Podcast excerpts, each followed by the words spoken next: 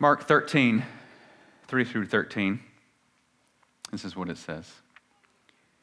And as he sat on the Mount of Olives opposite the temple, Peter and James and John and Andrew asked him privately, Tell us, when will these things be, and what will be the sign when all these things are about to be accomplished? And Jesus began to say to them, See that no one leads you astray. Many will come in my name, saying, I am he, and they will lead many astray. And when you hear of wars and rumors of wars, do not be alarmed. This must take place, but the end is not yet. For nation will rise against nation, and kingdom against kingdom, and there will be earthquakes in various places. There will be famines there, but these, these are but the beginning of birth pains. Be on your guard, for they will deliver you over to councils, and you will be beaten in synagogues. You will stand before governors and kings for my name's sake to bear witness before me. And the gospel must first be proclaimed to all nations. And when they bring you to trial and deliver you over, do not be anxious beforehand what you are to say, but say whatever is given to you in that hour, for it is not you who speak, but the Holy Spirit.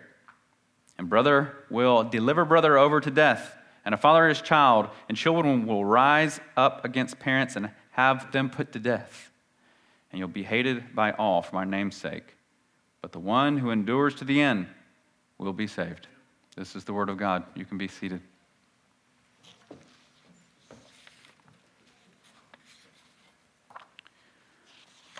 Let me pray for us. Father, we thank you that you gathered us here we know all things are according to the counsel of your perfect will. So, everyone who's seated here this morning, or everyone who's hearing my voice right now, was intended to be here and was intended to hear these words.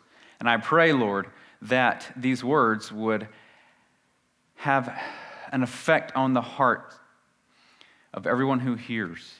I pray that it would be the effect of softening the heart. I pray that it would be the effect of causing you to, um, causing your word to work in the heart to draw this person closer to yourself. Grant love and faith and obedience this morning, please, as a result of the preaching of the word. And I pray it in Jesus' name. Amen. After Jesus prophesied about the destruction of the temple, which we saw last week.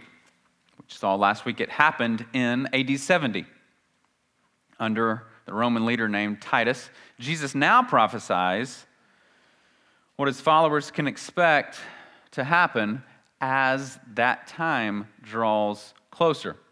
This chapter, which has been given the name the Olivet Discourse, why? Well, it was given on the Mount of Olives it's all given in response to questions that these four followers of Jesus ask Jesus. So the rest of the chapter is just all him answering their question that they asked him in verse 4. Some people take these predictions of Jesus as future happenings. What I mean is future from even right now when you're hearing my voice. Of course, it was future for them hearing it. These things will happen to Christians before the second coming of Christ, no doubt. There will be persecutions of Christians until Jesus comes back. That's clear. We know that. That's been happening for thousands of years. Now, though persecutions have been happening and will keep on happening, I want to put emphasis on the fact that Jesus is speaking and responding to their question about when the destruction of the temple will take place and what is going to precede it for them. I want to explain the importance of handling the text rightly and letting it speak for itself. Okay, this is huge. I don't want any of us to have the tendency of taking a prepackaged, preconceived, presupposed view of the end times and trying to force it onto a text and make that text say what we want it to say in order to fit maybe a prepackaged view, even that someone's fed to you. I want to be this type of person, and I'm trying to make you be this type of person as well. I want to go to the text, read it rightly, observe it carefully, and then interpret it accordingly. Of course, then apply it accurately too. I want to try to be that kind of person that lets the Bible say what the Bible says and not try to make the Bible say something that I think it needs to say. I want to try to help you be that type of person too. It is my goal, it is my great responsibility as one of your leaders to feed you truth. But I also would be doing you a great disservice if that's all I did. I want to try to help you learn how to feed yourself as well. I want to help you try to handle this book rightly and interpret it accordingly. So that's what I want to point out. That's why I'm going to be pointing out certain things in this text to try to teach you look, take what the text says and then look for other places in Scripture and put those together. But don't ever, ever, ever take the text and force it into a system that someone else says, hey, this is a system. This is, this is what you should believe. And now you need to force the text into it. No, no, no, no. We understand truth by first getting into the weeds of the text. And that's what I want to help you do this morning. I want, I'm trying to avoid the tendency of just taking a prepackaged end times view and making the text fit it. Like I just keep saying, I want to let the text speak for itself and f- let the text formulate our end times view. Why do I keep talking about end times, end times, end times? Well, because as we're going to get through this text, we're going to see that Jesus almost in the same breath as he's prophesying all these things that are going to happen to his followers during that time in the first century, then starts talking about his second coming. We're going to handle that later. The text today, we're going to walk through this first to make sure we understand what this means, because this text builds and builds and builds. Jesus tells them about many things that will increase, many things that are going to increase as this time that he prophesied gets closer what things are going to increase. He mentions four different things that are going to increase. What are they? Listen, deceptions will increase, he said. Political and natural turmoil is going to increase. Wars, rumors of wars, earthquakes, famines. That's why I said political and natural. Because the wars and rumors of wars, that's done by people. Earthquakes and famines, that's natural of nature, of God, of course. Third thing, persecutions will increase, he says, and then also evangelism will increase. He talks about the gospel being spread over the world, all nations, he says. So, deceptions, political, natural turmoil, persecutions, and evangelism. All that's going to increase, Jesus says. He makes that clear in all of his predictions here. Throughout this sermon, I want to couple Jesus' predictions with fulfillments of these predictions in the New Testament. We get a lot of predictions here. I don't know if you noticed that, but he, he said a lot of things are going to happen. He says, Many are going to come in my name saying, I am he. They're going to lead many astray. He talks about also there's going to be earthquakes and famines. He says, They will deliver you over to councils. You're going to be beaten. You're going to stand before governors, and the gospel must be preached through all, all the nations. Lots of predictions, right? I want to couple those predictions with text in the New Testament that I believe are the fulfillment of those predictions. And I don't just want to say that and say, trust me, I'm going to show you. So let's start with this. Let's start with verse 6 because, well, let's back up to verse 5. We covered verses 3 and 4 last week. I read them again because that's the context of Jesus answering their questions. The, the questions are found really in verses 3 and 4, essentially. The answers, verse 5 through the rest of the chapter. Jesus begins by saying to them, See that no one leads you astray. Why would he say that if it wasn't possible for them to be led astray? See that no one leads you astray. Basically, keep your eyes open. See to it that no one leads you astray. Be aware. It's, it's possible. Verse 6 Many will come in my name, saying, I am he. Matthew interprets this because this is, like I said, this is called the Olivet Discourse. It's mentioned in Matthew 24, Mark 13, Luke 21. They all mention the same Olivet Discourse. Matthew's is a bit more fuller. He adds a few more things that aren't mentioned here. Mark's is sort of called like the mini Olivet Discourse. It's a bit more compact. Instead of I am he, Matthew records, Many will come in my name saying, I am the Christ. So some people are, going to come and, and say, I'm the Messiah. Jesus is predicting that. They're going to come and saying, I am the Messiah, and lead many astray. If someone comes and says, I'm the Christ, but he's really not the Christ, what do we call that type of person? An antichrist. This is a false Christ. This is a, someone who's trying to lead people astray by saying, I'm the Christ. Just to let you know, there's not one antichrist. We talk about antichrist and we think, oh, there's this, this bad guy and he's just really bad news and he's going to come. And granted, the Bible does talk about the antichrist. It uses that article, a definite article, the. But look at 1 John 2:18.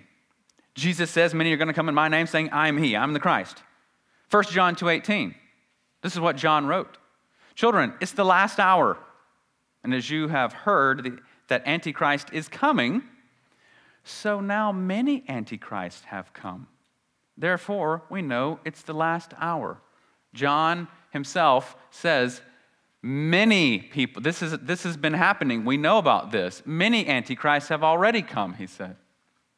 Jesus says, Many will come in my name. John says, We know many Antichrists have come. Do you see that? John wrote this many, many years, a few decades after Jesus said this in Mark 13. So, was Jesus right? Did many come in his name saying, I'm the one? According to John, yes, that happened. What else? The rest of verse 6. Jesus says, and they will lead many astray. Did that happen? You know what's interesting? The very next verse that John writes in 1 John says yes. Some were led astray. Look at this. 1 John 2:19. They went out from us, but they were not of us.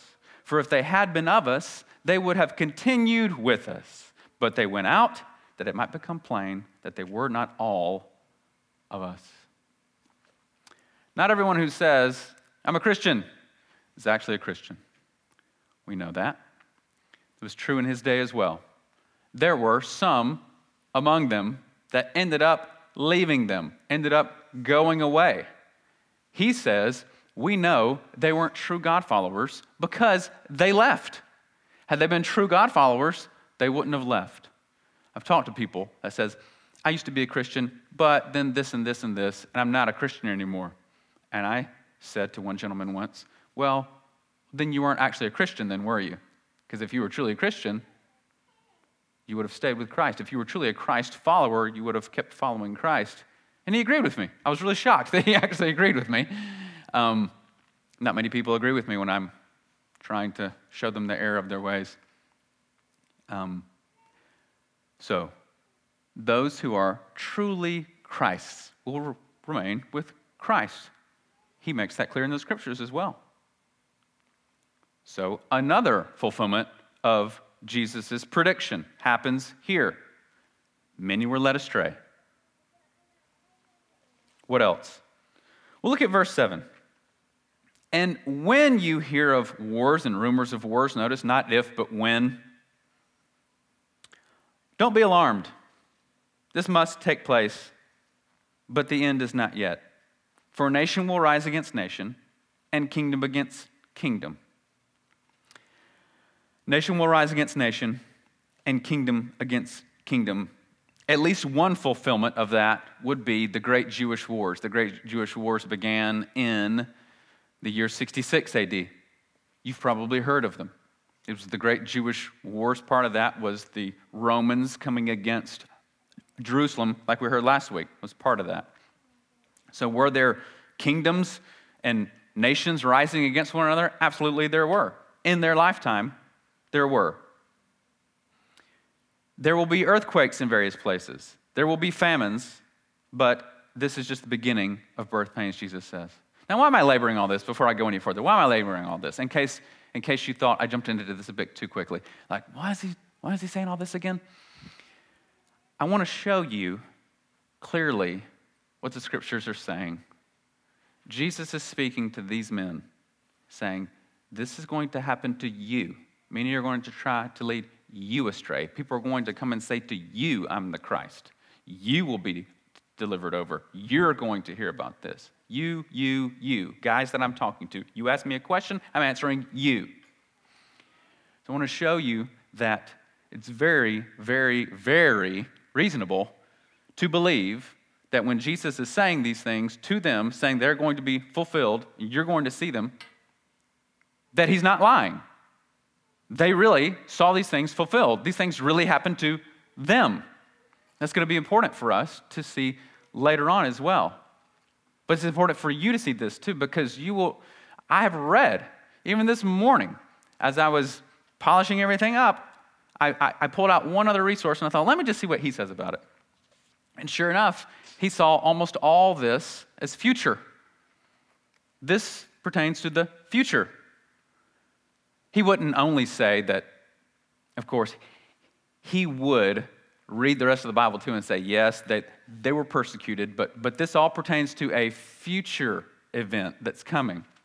Granted, I've told you before, I believe, yes, are Christians going to keep being persecuted? Absolutely. But what about this persecution that Jesus is referring to? This specific one. He's talking to the apostles, and it happened to the apostles and other Christians of that day. You just need to see that. Don't make the text fit into some system that somebody's told you this is, this is the right one. Read the Bible for yourself. Read the Bible for yourself. That, that's one main point I want to get home today as well. Let's keep going. There'll be earthquakes in various places, famines, but this is just the beginning, Jesus says. Were there earthquakes during that time? Did earthquakes happen during that time?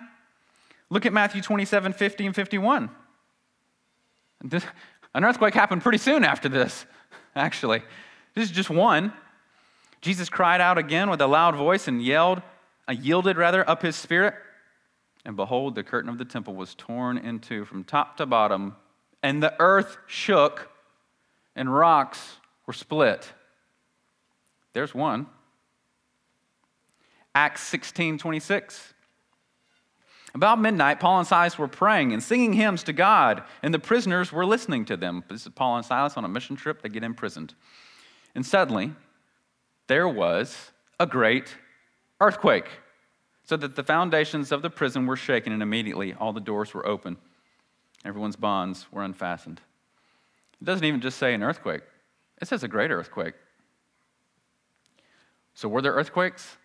There were earthquakes. These are just two that's mentioned. And almost mentioned in, almost in passing. Because Matthew mentions the earth shaking and the rocks splitting, but the other ones don't. What about famines? He says there's also going to be famines. Were there famines during that day? Acts 11, 27 through 29. Acts 11, 27 through 29. Now, in these days, prophets came down from Jerusalem to Antioch. And one of them, named Agabus, stood up and foretold by the Spirit that there would be a great famine over all the world. We're going to talk about this world, this word world in just a second. Okay? There was a famine over all the world. Really? The people in China went through a famine too? What about the Aborigines in Australia? They were in a famine too? And the Eskimos as well? Really? Wow. Quite the famine. What about the people in Sudan and in Yemen? What about the people in South America? A famine there as well? Really? The whole world? We're going to talk about that more in a second. This took place in the days of Claudius. So the disciples determined, everyone according to his ability, to send relief to the brothers living in Judea. I think it's interesting there, too. Just want to mention this. They heard about a big famine coming. And so they said, let's give. Instead of, a famine's coming, well, let's hoard, hoard, hoard, fear, fear, uncertainty, doubt. Keep it all for ourselves. They said, a famine's coming? Really? Well, let's make sure they have enough. Let's give to them. Let's be different from the world. When we hear about fear, uncertainty, and doubt, we don't hoard. We think about others and we give. Because why? We have a God who can make bread fall out of the sky. Right? We give. So there were famines. Jesus said there would be earthquakes. Jesus said there would be famines. The New Testament shows us there were earthquakes and there were famines. What else? Look at verse 9. Be on your guard. Okay, first of all, remember he said, don't be alarmed in verse 7 is what he said. Don't be alarmed. Verse 9, be on your guard. Don't be alarmed, but be on your guard. Why? For they will deliver you over to councils, and you will be beaten in synagogues. You will stand before governors and kings for my name's sake to bear witness before me. Be on your guard, for these things are going to happen. All right, let's break this down because he says quite a lot there. He says you will be delivered over to councils and beaten in synagogues. Did that happen? Did that happen to any of Jesus' followers? It actually happened to the T. I'm going to show you where the text says they were taken before councils. I'm going to show you also where it says they were beaten in the New Testament. It's just, it's almost like the Holy Spirit had them use certain words as they were recording these things to show direct fulfillments to what he says in the Olivet Discourse. I mean, the same words are used, and I think intentionally.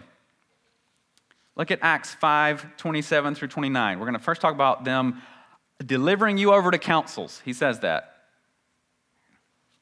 Which, by the way, that word councils is actually literally the word for like Sanhedrins.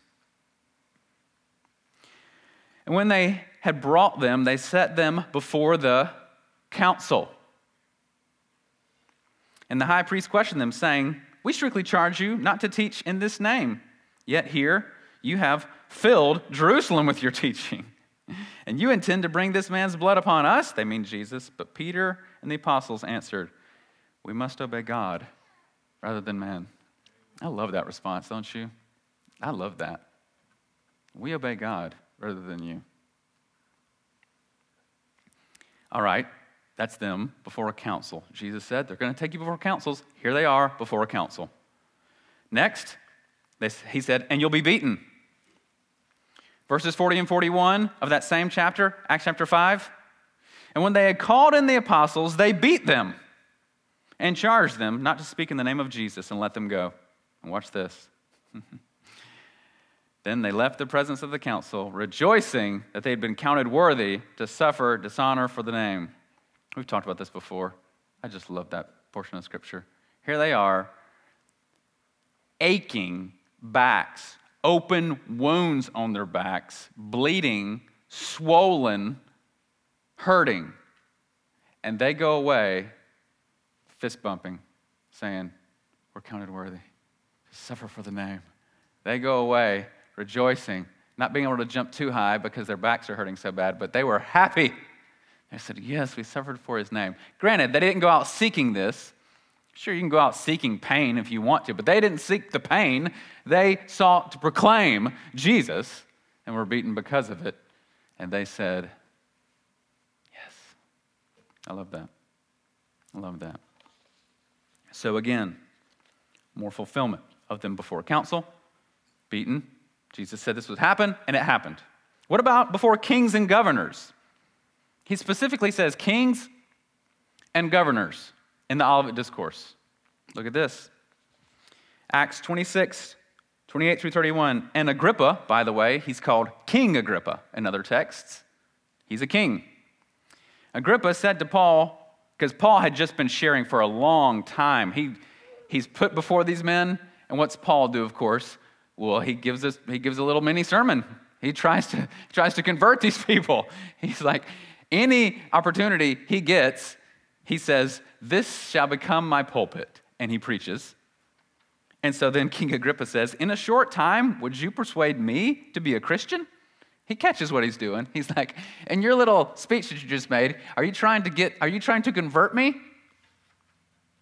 Paul said, Whether short or long, I would to God that not only you, but also all who hear me this day might be such as I am, except from these chains. He's standing there in chains and he says, Of course I want you to be like me. I want all people to be a Christian and be just like me. Well, except for these chains, of course. Throws a little humor in there. Then the king rose, and the governor and Bernice. That's the that's either the king's daughter or the governor's daughter. I forget which one. And those who were sitting with them. And when they had withdrawn, they said to one another, This man is doing nothing to deserve death or imprisonment. So there he is. Okay, this text specifically says King Agrippa and the governor. Paul was before the king and the governor. Did Jesus say that would happen? You will stand before governors and kings for my sake and bear witness before them. And what was Paul doing? Standing before a king and a governor and bearing witness of the name of Jesus Christ. Do you see this? It's just again and again and again. Jesus said this is going to happen, and then we have a record of it happening. Jesus said this is going to happen, a record of it happening. So I'm saying, and I forgot to even mention this, but that's why I titled this message Future or Fulfilled? Is this future or is this fulfilled? And what I'm trying to persuade you of is what Jesus predicted, just like he predicted the destruction of the temple, and it was definitely fulfilled. No one argues that. I'm trying to show you in his very next breath, the other things he predicted were also fulfilled in the first century. I don't believe this is future. I believe everything he's saying here, at least in these verses, was fulfilled in the first century as well. Again, Will there still be persecutions? Are there still persecutions? Are people still stood up before important people and, have, and bear witness of Jesus? Of course they do. But this specifically, I believe, was fulfilled in the first century. But what about this next one, though? What about this next one?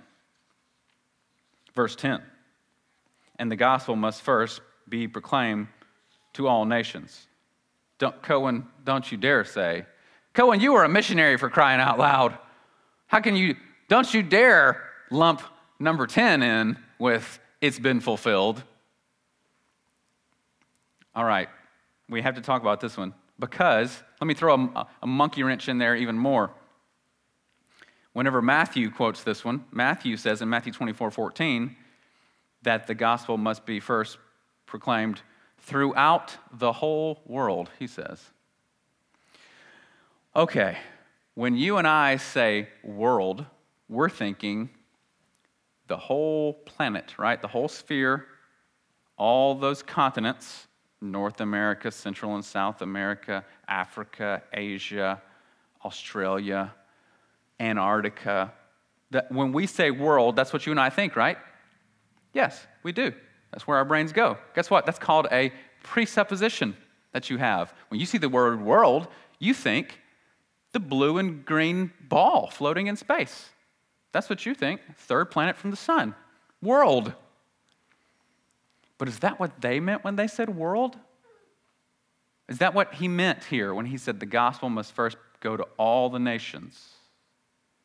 Every single continent, every single country within those continents. Is that what he meant? Well, let's talk about that.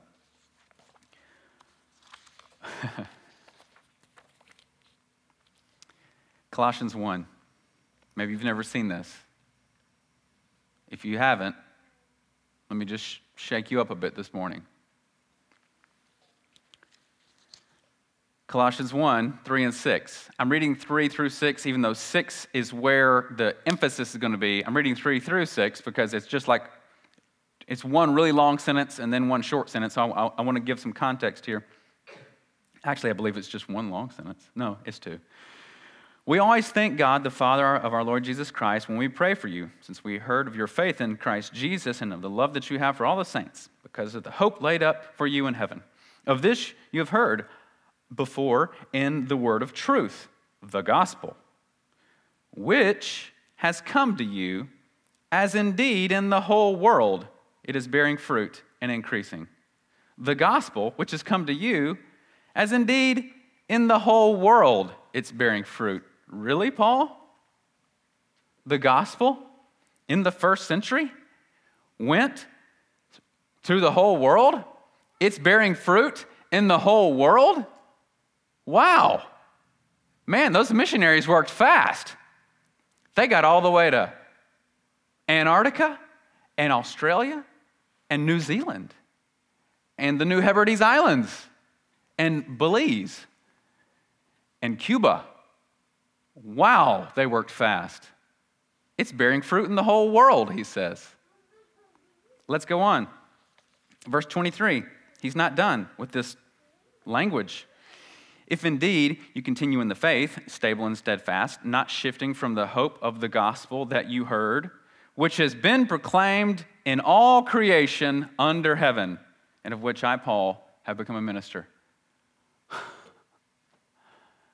How did they do something in the first century and fulfill it that, that, that we're still trying to do through all of our missionary agencies? There's still unreached people groups. Have you heard of those? unreached people groups. How are we still struggling with this? There's like, what, 7 billion people on the planet now? Much less back then. Okay, maybe he doesn't mean planet. He definitely doesn't mean planet. What does he mean when he says world? The known world that they knew of at that time. That's what he means. Is that what Jesus meant as well? The gospel must first be proclaimed throughout all the world. Paul says it's gone throughout all the world. This could, you have to be careful here. I want to be careful here. This could be a fulfillment of what Jesus said there.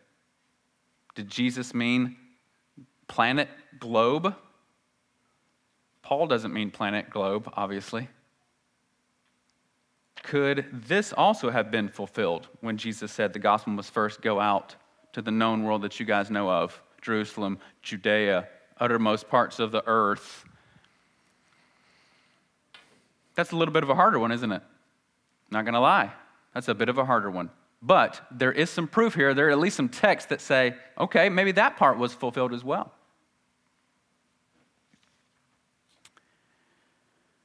Look at verses 11 through 13 now. Jesus is now done um, with some of the more specific predictions that have fulfillments, I believe, in the New Testament. And he goes on to tell them, hey, this is what you can expect when you're arrested. This is what you can expect from your family as well. Look at verse 11. And when, not if, when they bring you to trial and deliver you over, do not be anxious beforehand about what you'll say, but say whatever is given you in that hour, for it's not you who speak, but the Holy Spirit. I want to, I want to point something out here. Jesus is giving them great comfort. And we can draw this principle from it as well. The Lord is with us during these times.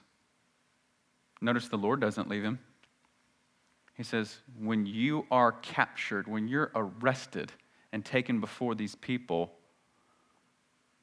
don't worry about what you're going to say. It'll be given you. Why will it be given you? Because the Lord's with you. Do you realize that that scenario is one of the greatest witnessing moments for the truth ever?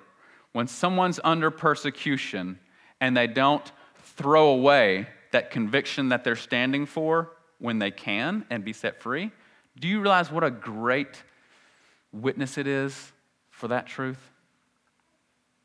Christians being persecuted shows the authenticity of the gospel like few things can.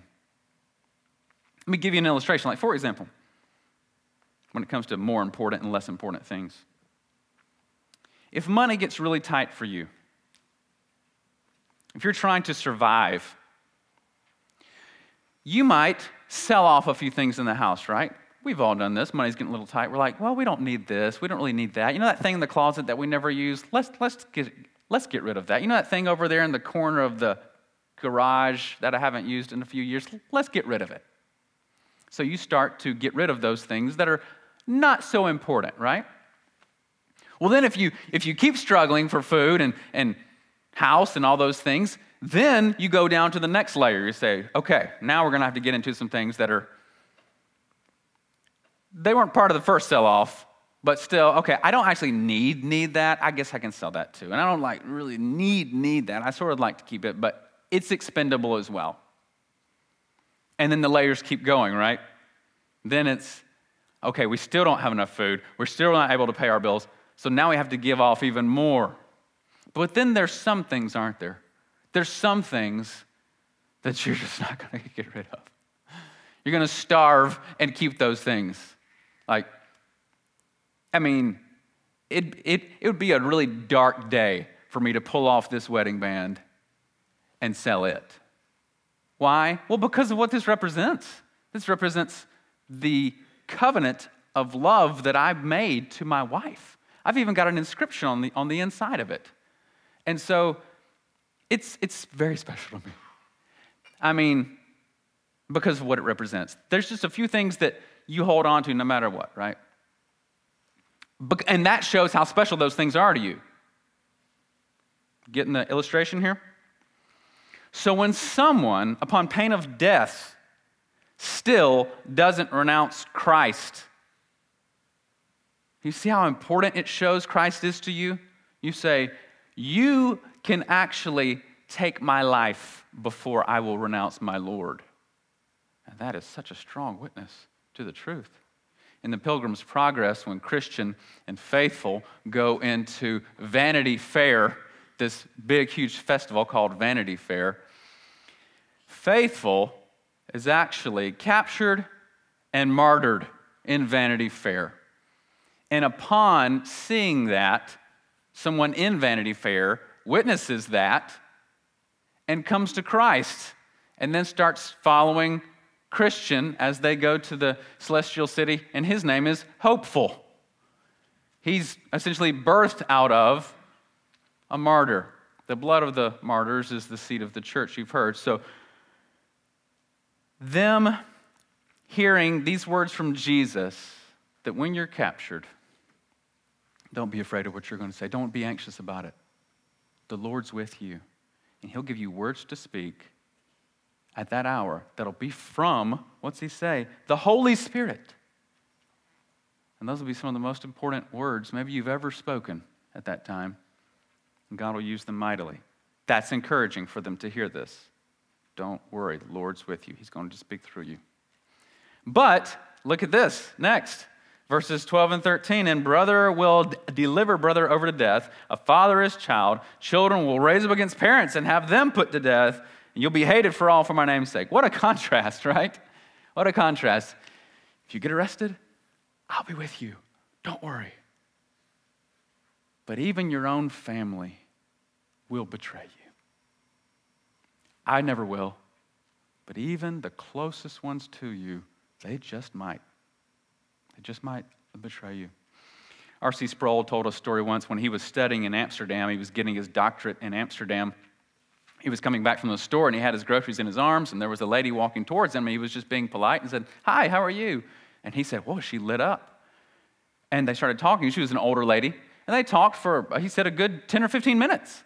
And then, have a good day, bye. And he went up in his apartment where the lady who owned all the apartments in that building said, why were you talking to her? And he said, Well, she said hello, and I was just, I was saying hi back. And she said, That's the lady that during World War II gave information in order to save her own life that meant so many of our sons were captured and killed. And nobody talks to her. We haven't forgotten what she did to save her own skin. Don't talk to that woman. It was decades later, and the hatred of betraying others to save your own skin, of course, was still there. It's a despicable thing to do that, is it not? Especially when it's your own family. And Jesus is saying to them, You're going to be hated so much that your own family will give you up.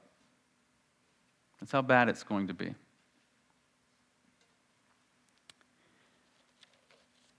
Matthew tells why. Matthew adds this in Matthew 24 12 in the same narrative. And because lawlessness will increase and be increased, the love of many will grow cold.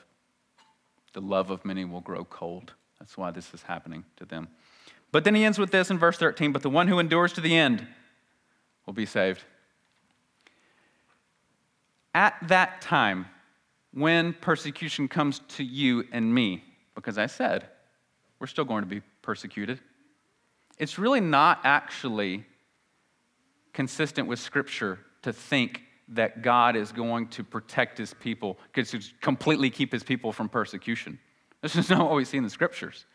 Actually, even Brian and uh, Crystal and I were talking about this yesterday with Amy. And Crystal brought this point up. She said, Well, if you look at Scripture, the Lord has let his people go through hard times and persecution. And I said, That's exactly right. That's exactly right. Why? Because he's mean? No. Because this does two things. It shows, number one, who are his real, true believers. Number two, it shows the power of the Lord to give you the unction to keep going, even upon fear of death or any type of pain. And it does the thing too where it shows everybody, wow, Jesus must be real because look what these people are going through. Why would they go through that if he wasn't real? Maybe I should consider Jesus. The one who endures to the end will be saved. Don't trust in your own persevering power to keep you through that, to deliver you through those times. Trust in future grace. As Seth pointed out, even the building of a temple is not to be trust, you don't trust your own strength to do that, to even put one brick upon another brick, he's saying, for God's holy efforts. So don't trust in your own efforts to get you through when there's a spiritual battle going on, when someone is threatening you with pain or with losing a job or with death. Trust in the Lord during that time. The one who endures to the end will be saved. You're going to endure through the end through the Lord's help, not your own. Not your own. There will be future grace given to you during those times. Isn't that encouraging? There's more grace for you.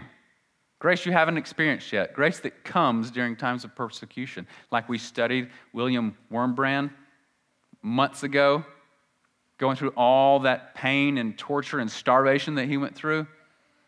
And he came out of it saying, There were times in my prison cell where I could feel the Lord's presence so close to me. He said, like I've never felt since then. Future grace. The one who endures to the end will be saved. So, what do I want to point out from this?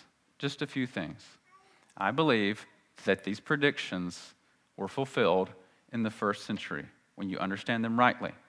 Okay? That's going to help us for later on because there's more coming later. That's even weightier than this but we have to have this as our backdrop before we go into that. But what we can take away from this is just like our brothers and sisters in this day underwent persecution and were sustained and were a great witness for the king because evangelism increased during that time. I want you to know too, you will very likely also be persecuted for being a Christian. Know this the Lord is with you during those times because he loves you. If he loved you enough to take the punishment for your sins that you deserve, when He died on the cross, He loves you enough to sustain you during your hard times as well, doesn't He? He's closer than even family. He says, Family might just betray you, but I'll never, I'll never leave you. Isn't that an encouraging word? Let's pray. Father, in this Olivet discourse, not all of it's easy, not all of it's easy to understand, and not all of it's easy to swallow, even. But we thank you that you help us by your Spirit to still be fed by this word. We pray that your Spirit would also encourage us to know that just as our brothers went through these things, we just might as well. You're going to be with us, and you're going to use those times. You're going to continue to build your church through those times. Lord, you have a remnant here on planet Earth like you always have. For those of us who are in the faith, we thank you that we're in that remnant. Thank you that you've brought us in. Keep us in. In Christ's name.